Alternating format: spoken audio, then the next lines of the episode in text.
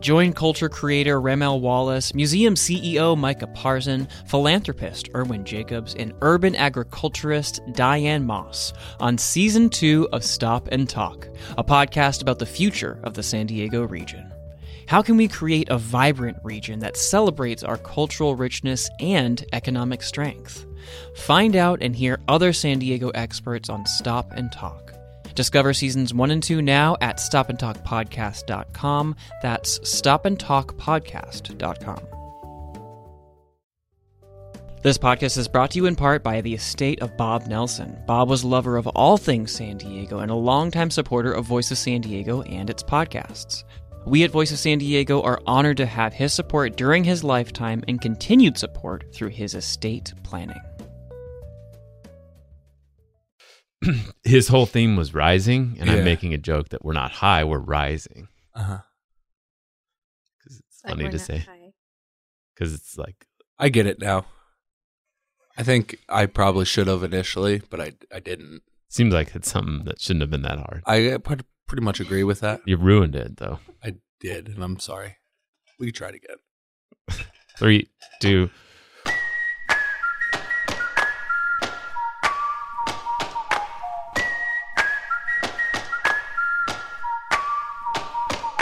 Welcome to the Voice San Diego podcast in partnership with News Radio 600 KOGO. I am Scott Lewis, the CEO and editor in chief at Voice of San Diego. I'm joined as always by Andrew Keatts. He's managing editor at Voice.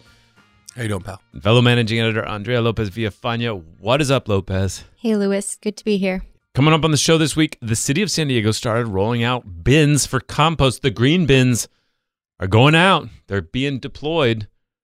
You get yours yet? As we speak. As Um, we speak. I don't know if I'm getting it. I saw them this morning. They were a couple blocks from my house. So I'm hoping I get it. Mm, very exciting. excited. Our Mackenzie Elmer has been following the program.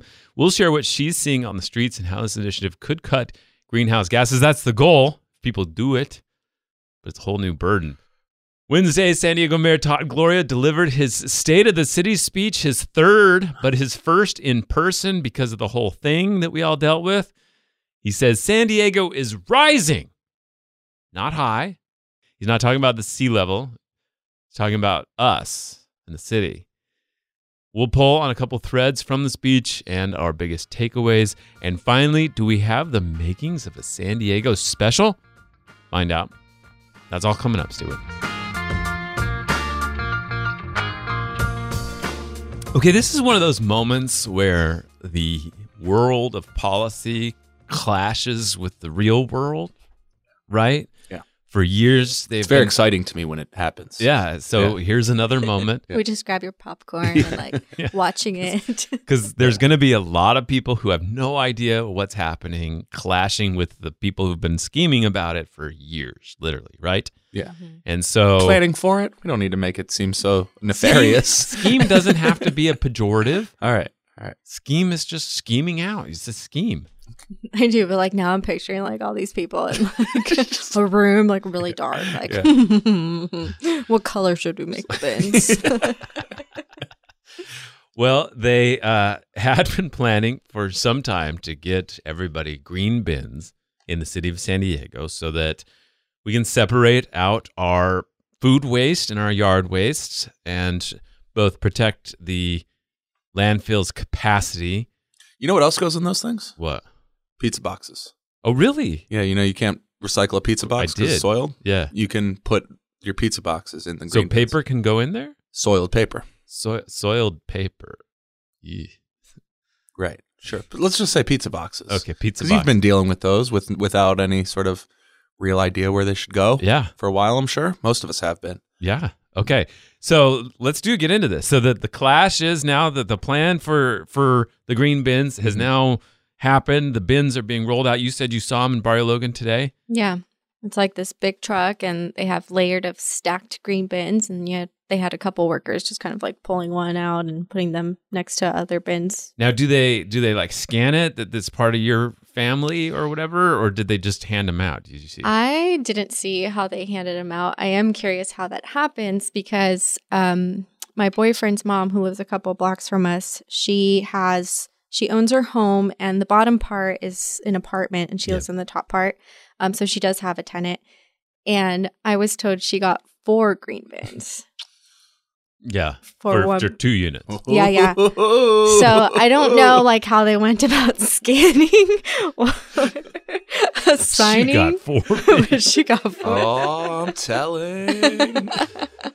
and she was like, I've been talking to my boyfriend about these green bins and how Yeah. we're going to get one. so the reality for him was was closer than yeah, yeah. for others I- we we live in the zip code where the city is rolling these out, and for equity. uh huh.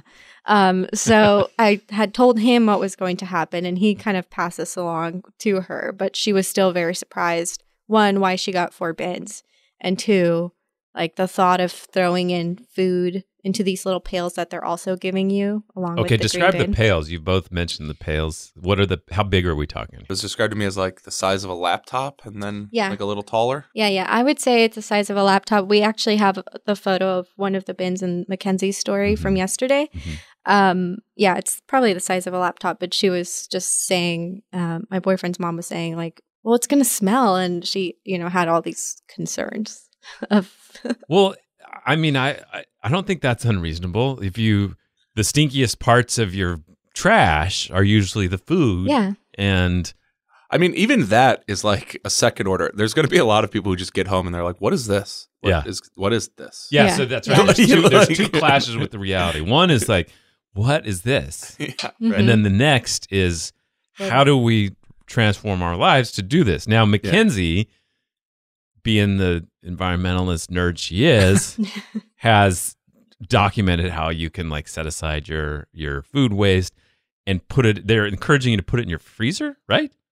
It's like how to keep it from smelling bad. Now, do people generally have room in their freezers? I don't like have weird science experiments or anything in my freezer, and it is jam packed all the time. I just have like so many dino nuggets, like for like an obscene amount of dino you know, nuggets. I think I get, I, Frozen pancakes and dino nuggets. I, That's that part of my house is dedicated to those two Or the things. or the old like protein waffles nobody wants. yeah, Right? yeah. You know, my my freezer has always been pretty empty. Like I have ice packs and frozen berries. It's pretty much it. But my little cousin's visiting this week, so I bought extra food. So now it's filled with dino nuggets, like waffles, Yeah. pizzas. And now I have no space. But Mhm. I see where you're coming from, Andy. Oh, so yeah. The kids. pail looks like it could fit in the in the thing. I, you know, I really, I am I'm No showing way. Scott a picture Nobody right now. can have that in their freezer yeah. that has anything to do with like food preservation. The freezers are small. Who who has big freezers? This isn't Wyoming with like everybody's got like a giant freezer in their garage with the deer meat from the yeah, winter. the the the waist high thing where you, Yeah. I don't know what it says exactly, and I guess I'll find out once I get mine. But the bins do have a little pamphlet kind of attached to them, and it looks like the big bins.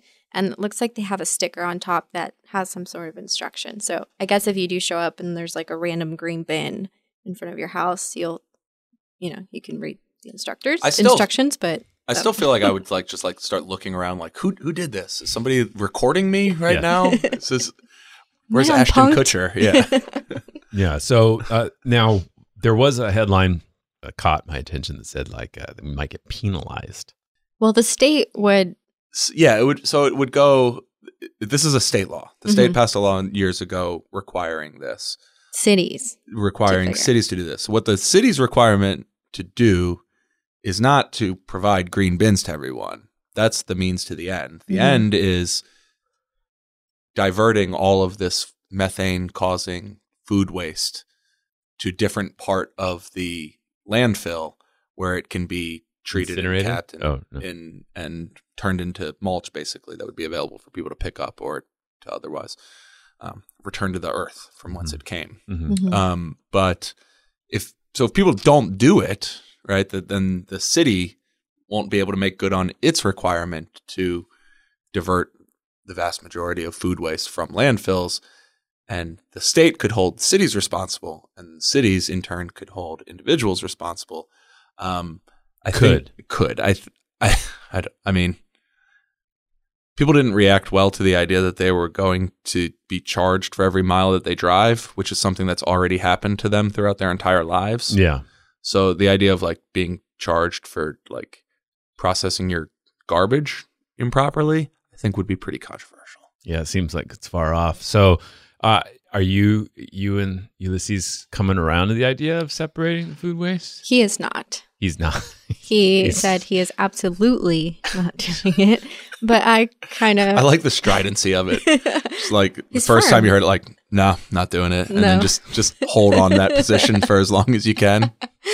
I kind of want to try just to. Like, It seems. I will like, keep rotten eggs in our, on our couch before I put them in that green bin. Like, Pretty much.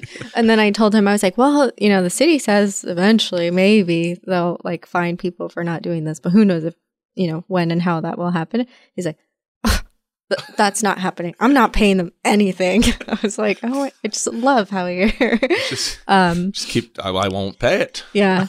So I'm I'm kind of excited to see what happens, Tight. and also I- I don't know what else you can throw in there. So it sounds like pizza, boxes. for instance. I'm curious about dog poop. I don't know. I have all Yeah, these questions. Are, there's going to be some folks that do it right with like a, a layer of dog poop, layer of eggs and banana peels, and then Yard yard, raised waste and pizza box, and then another layer of dog poops. I don't know. How often does it come? Once a week. It'll be weekly because Weekly? of the, because of the smell issue.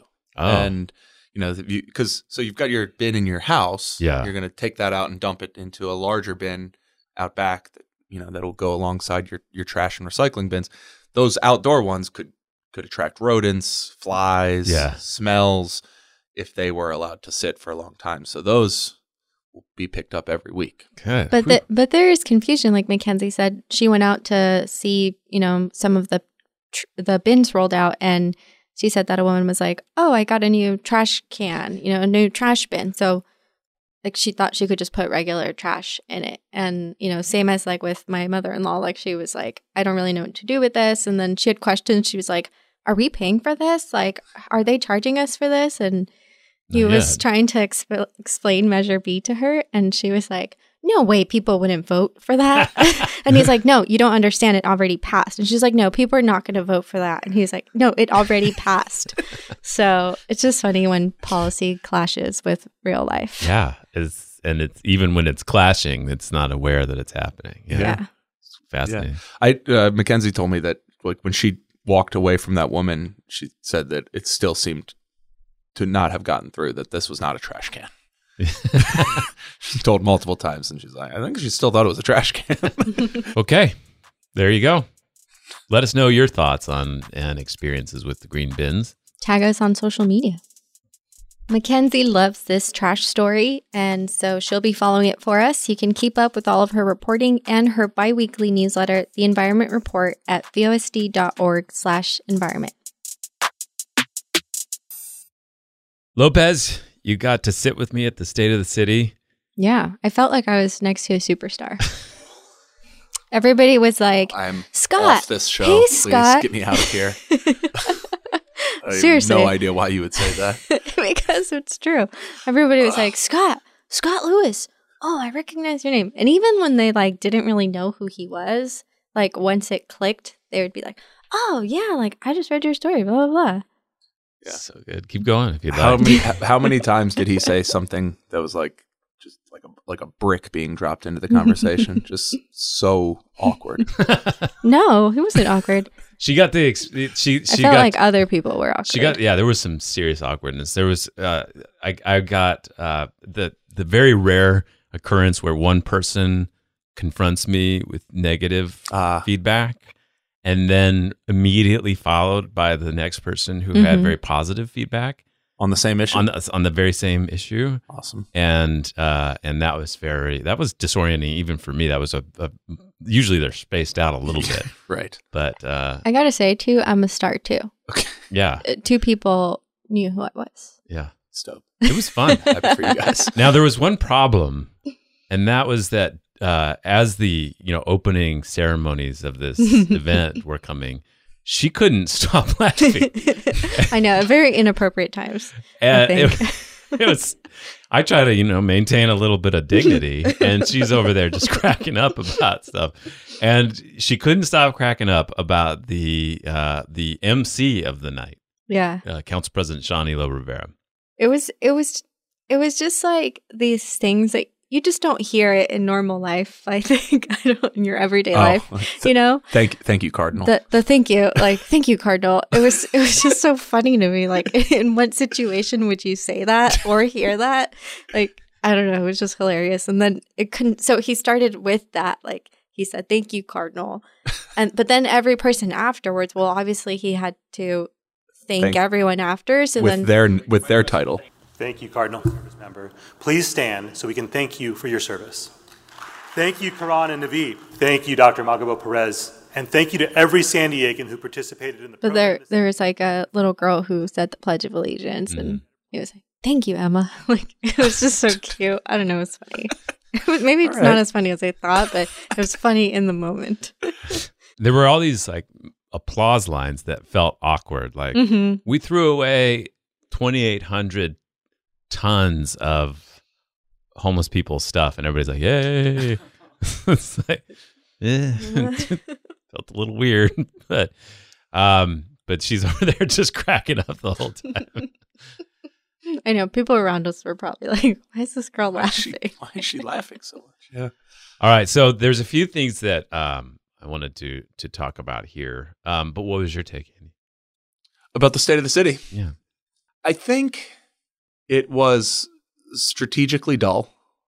I, I, I think it was like the, there was a, a plan to not make to not try to make it into a, a bigger moment than it needed to be. Mm-hmm.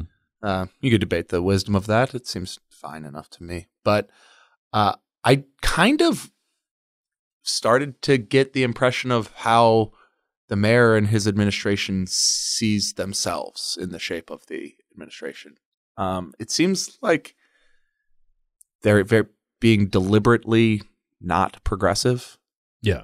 um, going out of their way to just be very non-confrontational with with the policies they want to pursue and to sort of build a build a platform of of like norm core politics.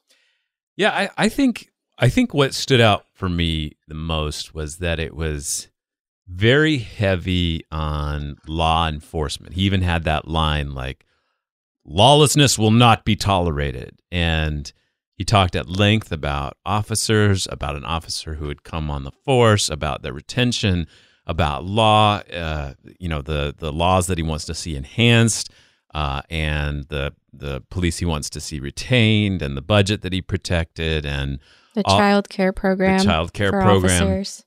And there was a lot of and i felt like it was this as to your point like norm it seemed like it was more about like a blue collar speech that would highlight labor in the progressive way Right.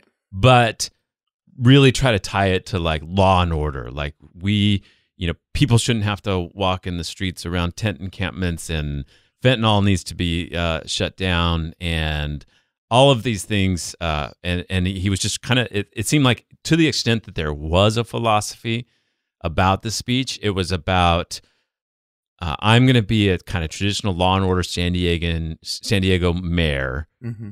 but i love labor Yeah, yeah, I think that's right. And I mean, the, to the if there were the the most progressive ideas, there were just sort of saying that project labor agreements are good, Mhm. that it was wrong to take pensions from city employees, that we want to invest in city staff, um, and you know that that that sort of pro labor positioning is uh, progressive, certainly. But there was not any of these like big bold agendas. Uh, here's the ways we're going to change and improve San Diego. Um, sort of like consciousness of like the stereotype of like a hectoring liberal who's trying to get you to do things differently. There was none of that. Um, I, and I, didn't that- even mention climate change Right, right, and and like you know some of the stuff that you mentioned about fentanyl or lawlessness will not be tolerated. Like, I do know that there's a faction of people who read into that a certain view of of politics towards policing, but you got to be pretty online to even to even be able to like decode that in that way. I think for most people, it would just be like a pretty banal statement. I agree with that, but- you know, but two years ago he wouldn't have made that speech totally agree. I totally agree. I totally agree. I think he's like warming into like a proud centrism that is reminiscent of Joe Biden and like Eric Adams. Yeah. So he transitioned from police Mm-hmm. uh, and and also an, another sort of police adjacent concept of how many people he wanted to basically involuntarily commit to mental health treatment, right? Mhm. And and how he's going to double that effort this year. And he transitioned from that to a story of a couple. He brought in all these people all the time, and he, it was was a couple who had struggled with drugs and homelessness uh, and incarceration, and they were bringing themselves back, and they had been placed in transitional ha- housing and sober living as they tried to make that transition. And that's how he introduced homelessness. And I thought that the the discussion uh, about homelessness was interesting in that it was really bleak and not hopeful. Eh, And so here's what he said um, uh, first. It's not okay for children to have to walk in the middle of the street past encampments just to get to their school. And we cannot expect people whose homes and businesses are surrounded by encampments to just put up with their impacts. So he presents the problem first from the eyes of people who are are sick of the problem that they see, Mhm. not the that they're experiencing, right? mm-hmm Like children walking on the street to avoid the the tents, and then also he mentioned um, business owners and property owners like not having to just put up with it.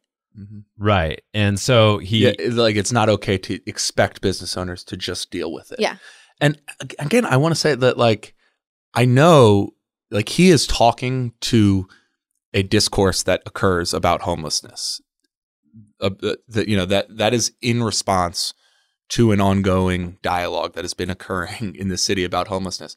But like you have to have opted into that conversation to be aware of those like uh discussion points as being hot buttons at all. I think to like the vast majority of people who live here, that doesn't even read as controversial. Oh, I don't even think it it is. I, I think I think everybody's on board with that point. That's that's right along the point, like the the norm core thing. I don't Yeah. I don't, I don't even think. Well, I th- I did hear there were some concerns from homeless advocates about how he was describing homelessness itself or the Yeah. people who had fallen into it, but I don't think anybody is okay with the tent encampments. It's just it's just is it a law enforcement beat heads approach that needs to be done or is there some sort of like massive Th- home I think there's a strain of of of homeless activism that bristles at the idea that one of the victims of homelessness is every other person who has a home that has to deal with the unfortunate like inconveniences. Yeah, okay, I see that. So then he talked about all the different things they've done, the outreach. They've expanded safe parking. They got a new motel they're going to open for families. They got the old central library. The old one is going to be transformed into a homeless shelter. We've heard it's going to house fully 20 people, it sounds like, or sh- shelter them. Can Uh, I share how you ruined someone's dreams that night? yes, yes. this guy behind us, he was like, "Oh wow! Like they're finally gonna transform the library into a shelter." And Scott like instantly turns around and goes, "Do you know how many it's gonna bounce?" Sorry. Did it during the speech you did that? It was his moment to explain something to What a wrong with someone. remarkable person. It's what I do. So you hear somebody who's like enjoying a movie and you're just like, they're gonna find the killer.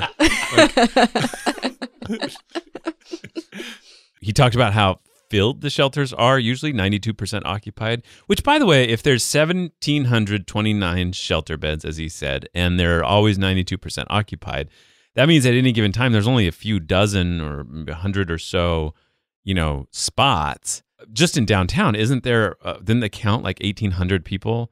There's literally not enough shelter beds for all people downtown, even, let alone the rest of the city. Yeah.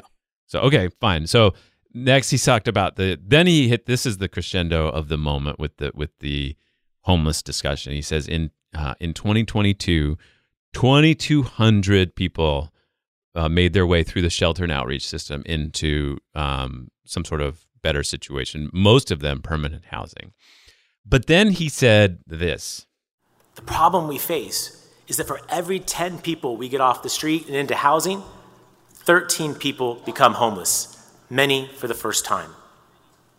The reality is, there are San Diegans who are simply not able to keep up with the rising cost of living. And it is clear that we must focus more attention on the upstream causes of homelessness to give people a better shot at remaining housed through tough times. So I- think this this I want to talk about a couple things. One, he does not answer that point with anything that explains how we're going to close that gap. And he left it then thus that it is going to keep getting worse. That this situation that we see in the streets is going to keep getting worse. And there's no particular plan or hope to change that. I don't think you can have any other conclusion from that that they're that all of these things that he listed that they're doing with all the special money they've got to do that that's all that's happening. And it's not going to change that that gap. Then he transitioned into the point about housing. Now by the way we got the preview of his speech pretty well. Yeah. Yeah, we kind of nailed that.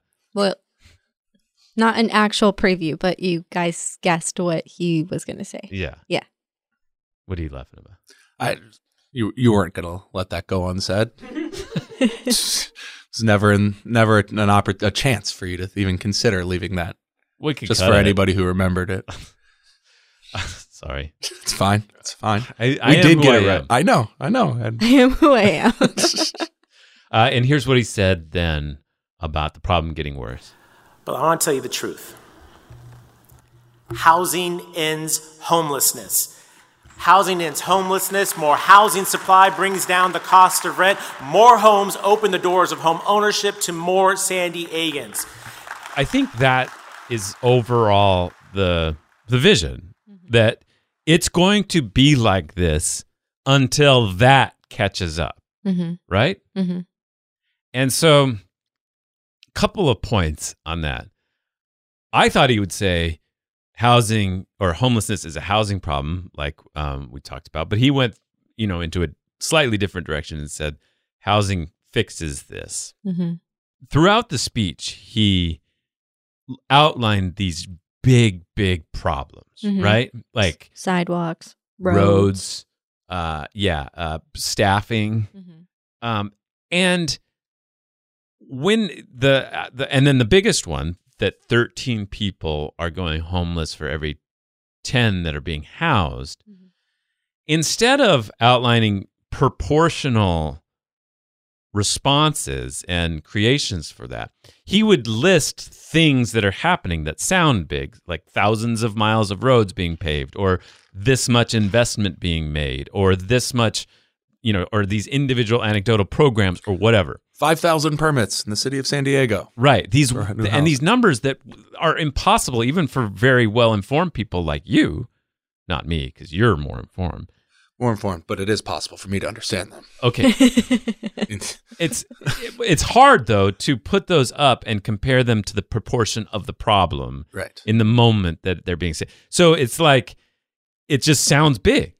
It's just like a big number, but you don't have any way of knowing whether it's even enough to keep up with the problem as it grows or even close the gap, right? Right. And that's like a constant thing with all of these things that we see. It's like problem and then a bunch of little things that are happening. You have no idea whether they're enough to make up the difference. And so when it got to the housing, there were all of these things that came out, all these pledges and promises and, and signs that something was happening, but you have no idea whether it's enough. Mm-hmm. Yeah, and uh, and and and it's not not even like I, I want to give deference that like it's a speech that's supposed to be broadly appealing. It it can't devolve into a seminar on like housing units per capita Yeah. or something like that. But in that case, just like leave the five thousand permits out of there. Well, like it's it's it's it's empty information. Yeah, so it doesn't tell you anything. What was the pledge with that? That wasn't even a pledge. I mean, he he he did, his pledge related to permits was that projects that have 100% affordable housing, um, fully affordable projects, would get their permits issued in 30 days. 30 days from the time that the that the developer comes to the city to say we're ready to build, um, and that's typically right now like a six month process. Mm-hmm. Now, like he made this change through an executive order and like I think during the speech or maybe just after it, they tweeted out a photo of him signing the executive order. And like I, I have covered for years the city's efforts, including, you know, often talking to Todd Gloria when he was on the city council about what the city was trying to do to make issuing permits faster, to make it cheaper and easier to build more homes. Yeah, there, there are two things I hear from people the most about Yeah. city government. One is when are they going to fix the streets, Yeah. And how come they don't fix them better? Yeah. Yeah. And the other is it takes forever to get a permit to build housing. And if you think that housing is a problem, why is that the case? And I both of those are so daunting to investigate that I've never actually figured out how to. Yeah. And so I did some while I worked for you. You, you paid for me to, to do that. You could read those if you'd like. Um, but, but, and, and like I, you know, Todd was on the city council at the time and I talked to him about it. He's, he's knowledgeable about the situation. He, he knows, you know, he could go chapter and verse about like ministerial permits and, oh, we're moving process fours into process threes and process threes into process twos. And that's what the community plan updates are about. So we can have a programmatic EIR that developers can tier off of and blah, blah, blah. He could like, he could talk about it as well as like a mid manager from DSD or the planning department. So he knows this stuff. And he also, therefore, also knows that like the thing that has been keeping permits from being issued faster is not that no one had the idea to do it faster. Yeah, an executive order Yeah. to do it faster. Just like, well, we'll just do it fast. Like that's not been the holdup, Mhm. to my understanding. It's been like a matter of staffing or like simple processes and and requirements that that make things go faster. Um, so he did talk about um, hiring like contracted staff to come into DSD Development Services Department to start issuing permits. Um, but he also referred to that as a necessary step to address the fact that there's a backlog right now. There's a like a famously large permitting permit backlog based on some issues that DSD has been having on their side of things. And so he's bringing in more contracted employees to address that permitting backlog. At the same time, he's guaranteeing that affordable housing projects will get get their permits in 30 days. And there's no detail on like how that's going to change. And if that change is going to necessitate longer permitting times for everything else. Um, and so like I am interested in hearing more detail on how that's going to, to come about, whether there's more reforms that are going to be necessary to make it possible. Um, because it's not a matter that a matter of people just up until now not wanting to do it faster. Mhm. You know, it's it, it, like it's unsatisfying to talk about this like boring part of politics and policy and like the nuts and bolts of government. But like, there's a lot of people who come to work every day at a very particular building where the department is called development services and developers come in with like reams of paper and like you know blueprints and outlines and it gets sent to to like specialized people to deal with the fire requirements and the structural engineering requirements and the electrical uh, requirements and like it's not, it's just not like uh, something that gets hand waved away and if it was that would have happened already Yeah. So I, I, on the one hand, like I do appreciate leadership that's that asks constantly the impossible question, right? sure Things have to get better. You have to, you know, in our case, you have to reach more people. You have to have more impact. You've got to constantly get better.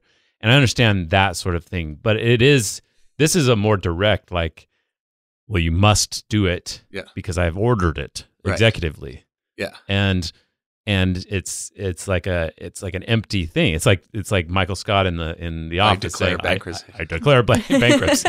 right It's it's like, and they did that with fentanyl too. Like I, you know, Yeah. and it's like, okay, what do we, what is going to take, what is going to get sacrificed, or what's going to get invested in? Now, you said something that you kind of breezed by that actually is pretty significant. Mhm. Hiring contractors to do the de- development services department permitting work. It's that's not an outsourcing, right? That's an emergency sort of like supplement.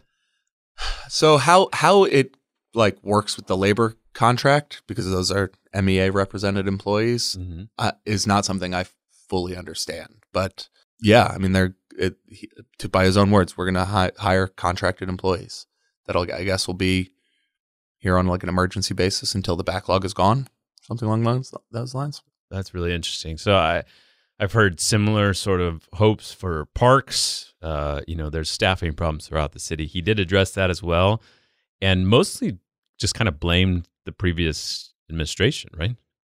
Yeah, there was still a number of shots at the previous administration here. Yeah. I mean, I guess it's like implicit, like the the shape of the city's trajectory that they're trying to chart here, with it being like, like he said two years ago, I told you, or the state of our city was fragile. hmm Now the state of our city is rising. Like it's he's like his whole first term is is is being set up for like a triumphant moment. when we're high. Yeah, when we're high and At various times, people around the mayor's office and orbit have been mad at me for implying that there was a a higher level of urgency that they could take with regard to homelessness. And I think this speech is proof that they don't consider it an emergency in the same vein as like a natural disaster or COVID or something like that. They it was it was much like it has been over the last several years. It was a part of a speech about the city uh, and a city that was dealing with a, a problem, maybe the biggest problem, but not.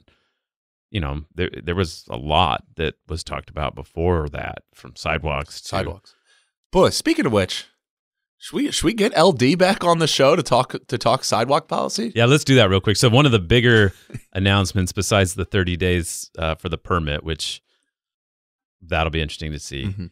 was the news that he would pursue or had pursued a policy to change the permitting and sort of liability structure of sidewalks. So right now, if you want to, you know, fix the sidewalk in front of your property, it's a pretty involved process and it's expensive and it takes a long time. and The city has to be involved with that. And it still is the city's liability. So if Yeah. if you don't keep care of your sidewalk, wait, what, how did it work? It's the city's it's the property owner's responsibility, but the liability falls on the city. right. So, it's like trip backwards, right? Yeah. Like it was, Yes, there's a, a a trip and fall. The city can be sued for the fact that the it was in, un, in unsafe condition. and yet it's But the, the co- property owner's responsibility to, to make it better. Right. This was the the thrust of Liam Dillon's months of investigation when he was here about the city's broken sidewalk policy. Right. The Stumbler. The stumbler. we ran a uh, Tumblr called the Stumbler, so people Hmm. could send in their bad sidewalks. Yeah. It was good. It was one of the better good. things we did for that in that well, that Yes. period. So uh, what he what the mayor basically said is, we're going to a make it easier for you to fix your sidewalks, and b, as a reward, Mhm. you get to own the liability for it. Yeah. The course of history is long, but it bends towards redemption for Liam Dillon and his and his search for impact in his Have we alerted him? I, I was gonna tweet him last night, but then I just decided to carry on living my life instead. Um, but we we should. He'd probably be very excited. Yeah, yeah.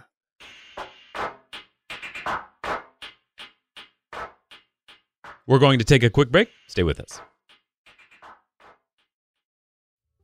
Are you passionate about resolving conflicts and making positive impact in the world? Then USD's Conflict Management and Resolution Masters program may be for you. Learn to address conflicts at all levels, from personal disputes to global crises. Join the Kroc School's dedicated community fostering peace and understanding while you acquire practical skills to navigate diverse settings. Apply now and be the change you want to see in the world. Visit san diego.edu slash peace slash VOSD. That's san diego.edu slash peace slash VOSD.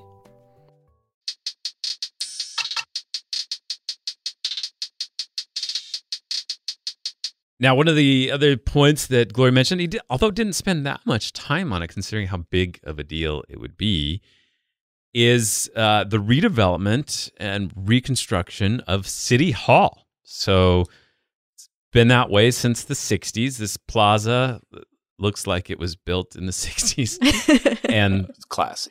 It's classy. it's just it's classy. Civic Center Plaza. It's got the Civic Theater where the speech was, and then it's got City Hall.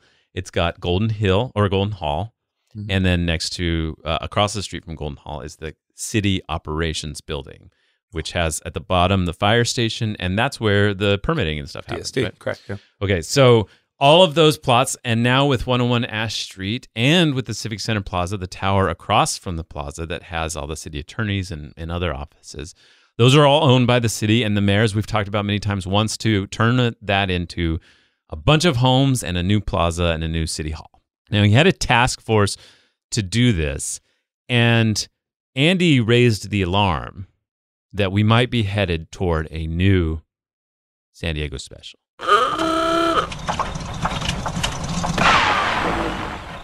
I would define a San Diego special as a problem, a dilemma, uh, an opportunity, some sort of maybe undeveloped land, blighted area, or a controversy that needs to get handled, or an unsustainable situation like vacation rentals became, where there was ill-defined laws. It needed to get addressed by a collective action of the city government Mhm.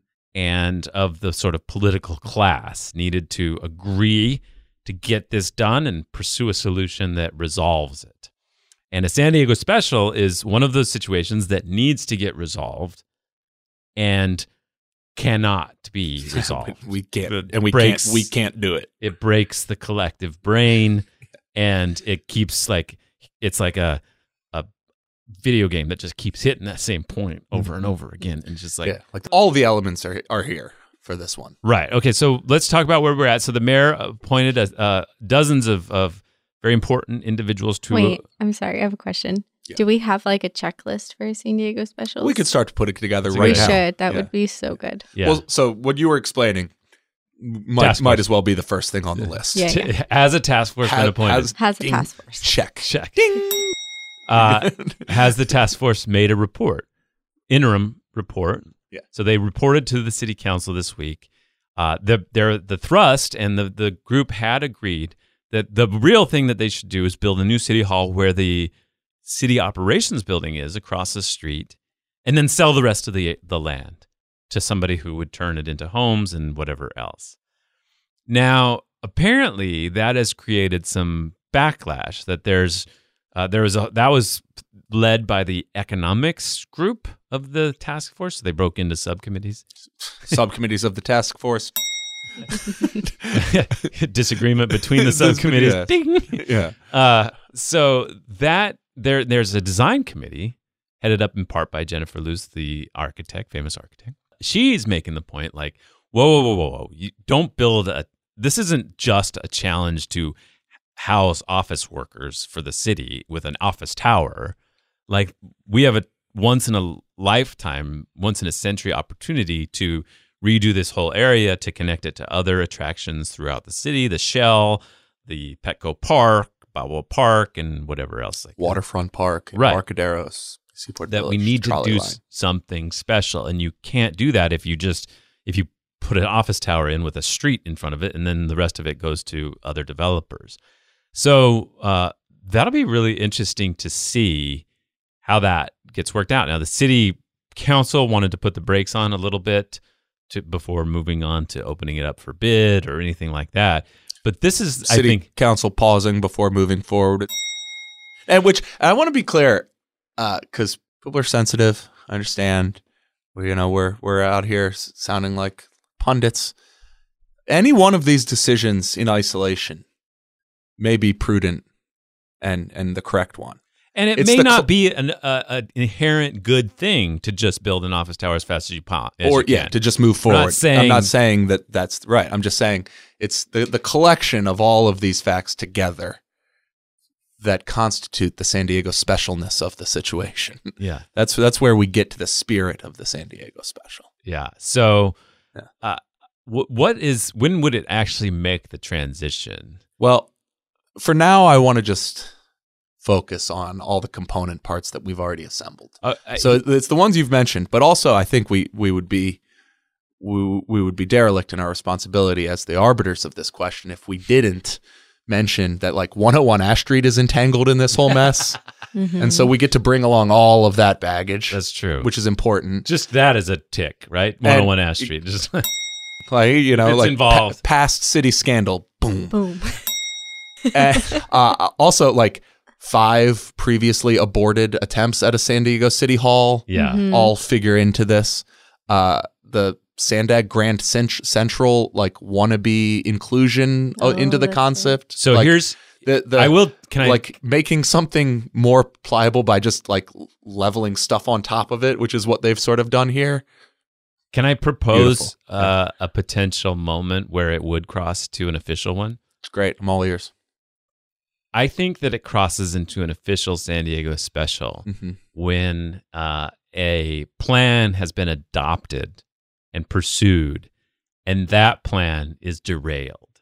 Okay. So if Mhm. if um, a consensus builds somehow through this to do something, hmm and then it, it is stopped or or falls off because of some sort of financial or lawsuit or something, that's that's where it would flip. I think. Okay. Uh, I'm just gonna introduce a question here Yeah. that I anticipate asking you intermittently in in our ongoing future. Yeah. and I'm I'm interested in maybe we could do some data collection and, and chart the, the trajectory of this over time. This is good. Do you ever expect to cover a city council meeting in the new city hall? Right now, as we sit here today, Wow. January 2023, do you think you as a journalist will ever cover a city council meeting in the new city hall? I'm 46. Mhm. How long do you think I'll do this? There's a good chance, like well into my 70s. Yeah, I, I, I mean, in terms of like hanging it up because something better comes along, or like, yeah. no, Or they won't finally pay me to coach Yeah. softball. Yeah. Yeah. Uh, So 46, right? yeah. So 25 more years. Okay. Okay. Yeah, Yeah. You- yeah, there will be. okay. All right. That's where we are right now. That's good. That's our first data point. And 25 more years. Within the next 25 years, Scott is confident there will be a new city hall and that he will cover a city council meeting. I'm going to ask you this from, from time to time. Yeah. Checking in. Checking in where we stand on that one. All right. Well, stay tuned. Uh, we'll we'll track whether that um, uh, task force produces a report that the city council is excited about, or whether it needs another task force. Thanks for listening to the Voice of San Diego podcast, the most popular public affairs podcast, hosted in part by a 10U softball manager named Scott Lewis. It's the most popular public affairs podcast hosted in part by a 10U softball manager.